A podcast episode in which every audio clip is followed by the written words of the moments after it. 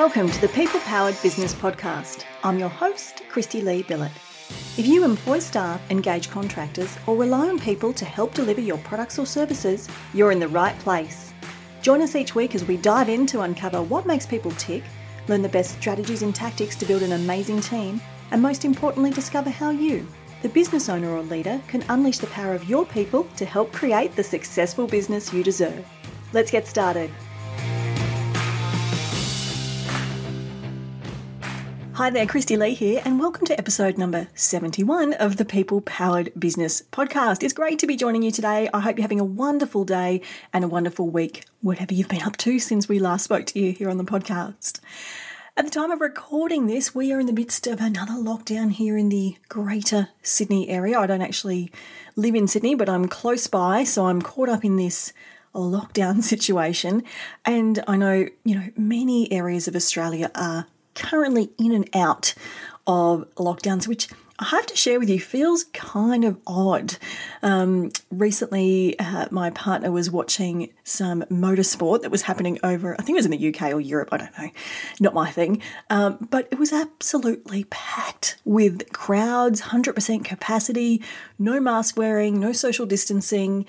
And it feels, to be honest, like we are a million years away from that being a reality, which is so odd uh, for us here in Australia, where we're quite used to our freedoms generally. So it feels a little odd, but aside from that, not much has changed. Everyone's still getting on with what they need to get on with. But I do feel for um, businesses and individuals that are caught up in this kind of hokey pokey in and out of lockdown dance that we seem to be doing. It, it must be incredibly stressful for those of you who have been through this a few times now, Melbourne in particular. Um, yeah, it feels a little odd that we are where we are right now, given we're 18 months into this pandemic. So, yeah, it's feeling a little strange. Uh, took a very long walk today on my local trail, and it's very weird that when we go into lockdown, I see more people out and about than ever before. It's all very odd. So, yeah, feeling a little lim- limbo at the moment uh, here at our headquarters. But aside from that, everything else is great, and I hope you are doing well as well. Now, on today's episode of the podcast, I wanted to chat to you about something that perhaps feels a little relevant because of this in and out of lockdown situation that we're in, but also uh, I've come across some research recently which was it's really highlighted some interesting side effects of the change in how we work that has happened uh, very quickly as a result of this pandemic. Now, as many of you are aware, we've talked a lot here on the podcast about hybrid teams. And in fact, they are the most popular episodes. So I know that it's a topic that you're all interested in. And we're all trying to navigate because it's quite new. Even those of us that were very quick to, uh, to adapt this new way of work, it is still new. And we're trying to figure out the best way to make it work and how to balance it, how to uh, make sure we're not missing anything in this new world of work. And today's episode is really about one of the side effects we have seen as a result of this new hybrid world of work. And that is this concept of failing or forgetting or not feeling allowed to disconnect from work. It's a kind it's a concept that's also been called the availability creep. And I'll get into a little bit more about what that actually means later on in today's episode, but Really, what I want to unpack with you here today is how we can be conscious of this right to disconnect, how we as leaders and managers can lead by example in how we do that, and why this is such an issue and why it's something that we really need to be mindful of with regards to our teams. So, firstly, I think we need to you know, look at the fact that the hybrid mix of work where we have team members who are either permanently working from home or were once 100% in the office and are now at least partly working from home and partly from the office, and perhaps a situation where you've got you know, maybe 50% of your team working in the office and 50% from home. And of course, when we come in and out of lockdowns, that changes again for those periods of time. But even when things are the new normal, we know that we are not going to go back to the world of work as we knew it. This new hybrid form of work is here to stay. It's our new reality. And it's, as I've shared with you here before, I think it's great. I think employees love it. I think it's something that employees have been looking for or trying to make some sort of transition towards for many, many years. But as employers, we were often a little bit resistant. some companies more than others, uh, but we certainly were resistant. And so being thrown into having to make it happen, you know, 12 to 18 months ago, I actually believe workplaces have come forward 10 years faster than we would have ordinarily in terms of being able to offer much more flexible and dynamic work arrangements that work better for employees, that yield higher productivity and ultimately better profitability for our businesses. So I do think the fact that we are permanently in a world of hybrid work is a great thing. But of course, because this is new, and because we haven't lived through this before and experienced this in our world of work, we didn't know, and we still don't know, all of the things that might be a side effect. And one of these things, as I mentioned earlier, is this issue of an availability creep. Now, what I mean by that, and this is not a term that I've coined, but rather one that I've read about in some of the studies, is you know, remember the good old days of work where you would turn up at work to start work, you would finish your work and then leave work and go home. When you're working from home, that transition no longer happens. And now, this is, I want to point out as well, not something that employers are asking employees to do or expecting employees to do. But there is this issue of we are more and more available. And this started well before the hybrid teams mix happened. This started with the, you know, fact that we could access emails on our mobile phone, the fact that we could be accessed by a mobile phone in the first instance any time of the day, any day of the week.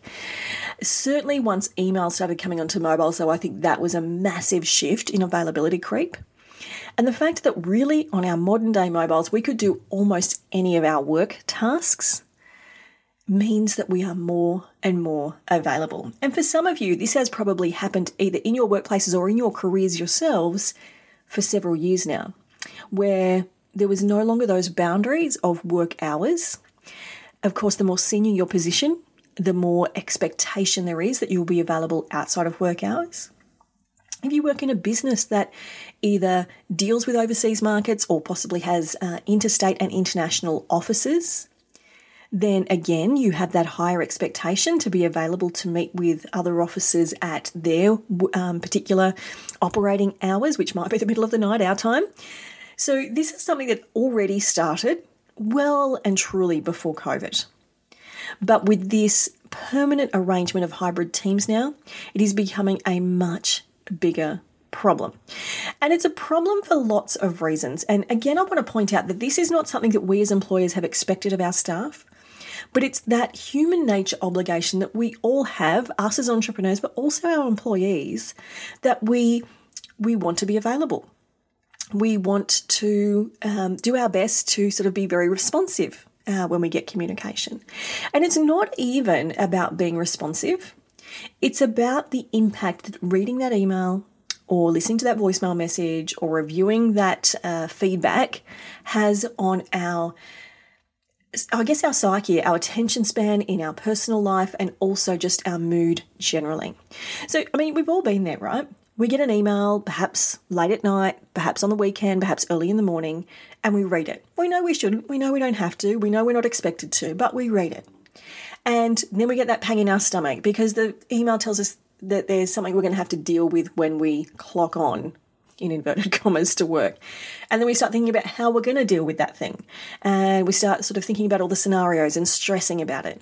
Or perhaps that email contains feedback from a customer that wasn't great. And although you don't need to deal with it straight away, of course, it immediately impacts your mood. And part of the not problem, but part of the challenge here is because we're all working from home, or at least partly from home, much of the time, we all have different uh, working rhythms and methods. So when we send an email that might contain something that might impact someone, we don't expect them to read it, right? Nor do we expect them to respond.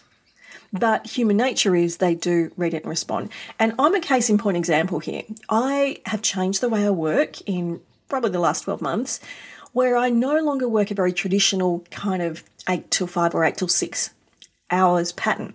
I will work early in the morning because I find that a very productive time for me to work. It's also a time of day where I get zero interruptions from either anyone in my household or also there's no clients trying to contact me at that time of day. So I'm quite often working, you know, from 5 or 5:30 in the morning, doing a block of a few hours of work and then taking a break to either get the kids off to school or perhaps to do some exercise or take a break from work at that time. Now, that means for me too that I'm quite often emailing people very early in the morning. Now, of course, I have zero expectation that anyone's going to be reading those or doing anything with those until their normal work time starts. But I can appreciate that someone may read that first thing in the morning, and that may not be ideal for them to be concentrating on a problem I'm about to pose to them at that time of the morning. Similarly, I get emails, uh, particularly late at evening when a lot of my clients are catching up, and definitely over the weekend. And I've had to be very conscious to put some boundaries in place for myself about not reading those emails because as soon as I read those emails, I want to respond, I want to go and fix the issue, I want to uh, solve the problem, and that means I get no downtime. Now, that's taken me a lot of time to get used to, so you can imagine your team would fall into this trap very easily. Now, we know here in Australia that we've got massive issues with overwork and underpayment. This is not a new concept. We have a mandated maximum 38 hour work week. Yet most of us expect our teams to work more than 38 hours a week. We definitely work more than 38 hours a week and we don't pay overtime because we incorporate it into salaries. So we've already got a culture of this going on, even when we were at in office work. But this is only just becoming a bigger issue now that we are in this hybrid team model. So recently, there was a really interesting case, almost groundbreaking, they've referred to it as, when the Victorian Police Department were negotiating and putting together their new enterprise agreement. Now, if you're not familiar with an enterprise agreement, it is basically an agreement that's approved by the Fair Work Commission that um, that you use instead of a modern award. Um, it has to be at least, if not more, beneficial to the employees than an award, often used in very big businesses or businesses that have a very complex um, award system. You know, I've seen EAs uh, in businesses where they've had five or six modern awards in place, and it's just too confusing to work through. So we put an EA in place, right? So it's a group agreement that covers that entire workforce. And really interestingly, in their most recent agreement that they've had approved, they have introduced a new clause, which is the right to disconnect. And essentially, this clause stipulates that managers and supervisors must respect employees' periods of leave and rest days, and that employees are not required to respond to emails or calls outside of those work hours. Unless, of course, you know, they've got specific circumstances like emergencies, given it's a police force, where they would need to respond. Um, but generally, there is this right to disconnect. Now, we're not the first people to come up with this idea. This uh, law got as an actual law got passed in France back in 2017 this right to disconnect. So this is something that other countries have had in place as almost part of their industrial relations landscape for many years. And I guess we're playing catch up because the reality is, whilst technology has benefited the business world in more ways than we care to count, in this area where we are constantly available and able to access communication so easily, it's just shown one of the possible negative impacts. Now, do I think we're going to start seeing more of this here in Australia in our industrial relations laws? Actually, I do. I think now that this clause has been added into this particular enterprise agreement, we will see this added into other enterprise agreements in the first instance.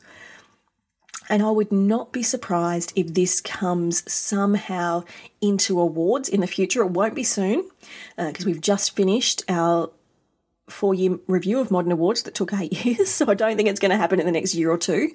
But I would not be surprised to see this added into our industrial relations landscape in one way or another. But until then, until that point in time where it becomes part of our legislation, what can you, as an employer, as an entrepreneur, as a business owner, a leader, or a manager, be doing about this? Perhaps as you've been listening to this, you've considered the fact that actually you've noticed that some of your team are experiencing this availability creep where they are answering emails and calls and responding outside of hours, even though you have no expectation of them to do so. And perhaps you've even noticed the early signs, or perhaps not even early signs, of burnout with some of your team. Recent studies have shown us that the burnout level amongst Australian employees has increased significantly in the last quarter. And I think this availability creep and this sort of reluctance we have to disconnect has definitely impacted that burnout figure. And burnout is bad, right? Burnout affects everything we do. If we're burnt out, we don't make the best decisions. We possibly risk safety hazards.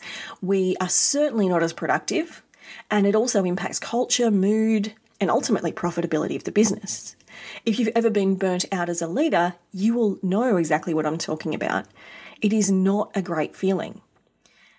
We kind of tolerate it to an, ex- to an extent when we own the business, but this shouldn't be something that we see as a widespread issue amongst our team. So, what can you do right now if you think this is happening in your team? Let's have a look at a couple of really, really simple ideas. Now, the first thing I think you can do is set boundaries and lead by example. And when I say set boundaries, set boundaries for yourself and for your team, and of course, very clearly articulate and communicate that with them. And it is, sim- it is as simple, I should say, as in your next team meeting when you're next having a catch up, just be very transparent and say, hey guys, I've noticed that we're all getting a little bit too available. I've noticed that we're all answering emails at all hours of the night and day and weekends. And I don't know about you, but I'm not getting to switch off. And I'm guessing that if I'm not getting to switch off, neither are you. And you'll be shocked to see how relieved they are to hear you actually hand on heart say that.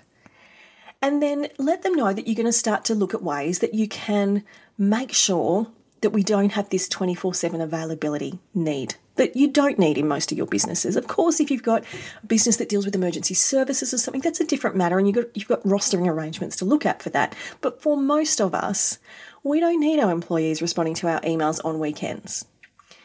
But that also doesn't mean you want to take away all the flexibility of people being able to work hours that suit them, which is part of the brilliance of this hybrid team model.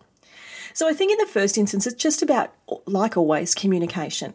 Saying, hey, I've noticed there's an issue. Who else has noticed it? What's your experience? Tell me how you're feeling about it. And open the dialogue amongst the team so you can really get a feel of where they're at with this and what they're experiencing in relation to this. I think it's critical that you lead by example here. So, if you decide that you want the team to all set individual boundaries for themselves, you also need to do that. And I think the most important thing here is that you all communicate to each other what your actual boundaries are.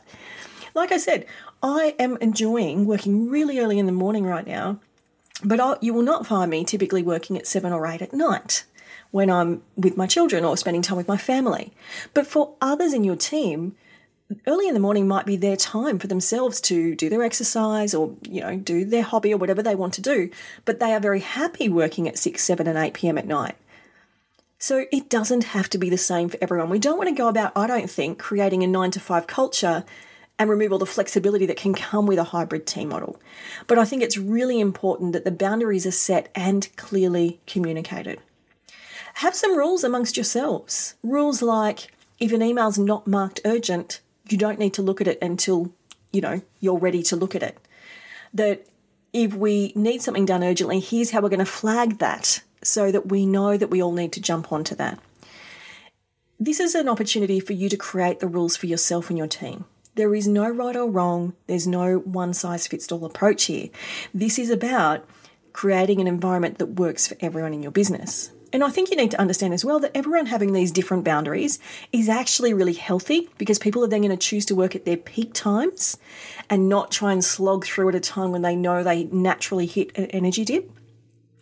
So it creates a much more healthy, positive work environment, which of course then leads to increases in engagement, productivity, and all the good stuff that we want to measure in our team.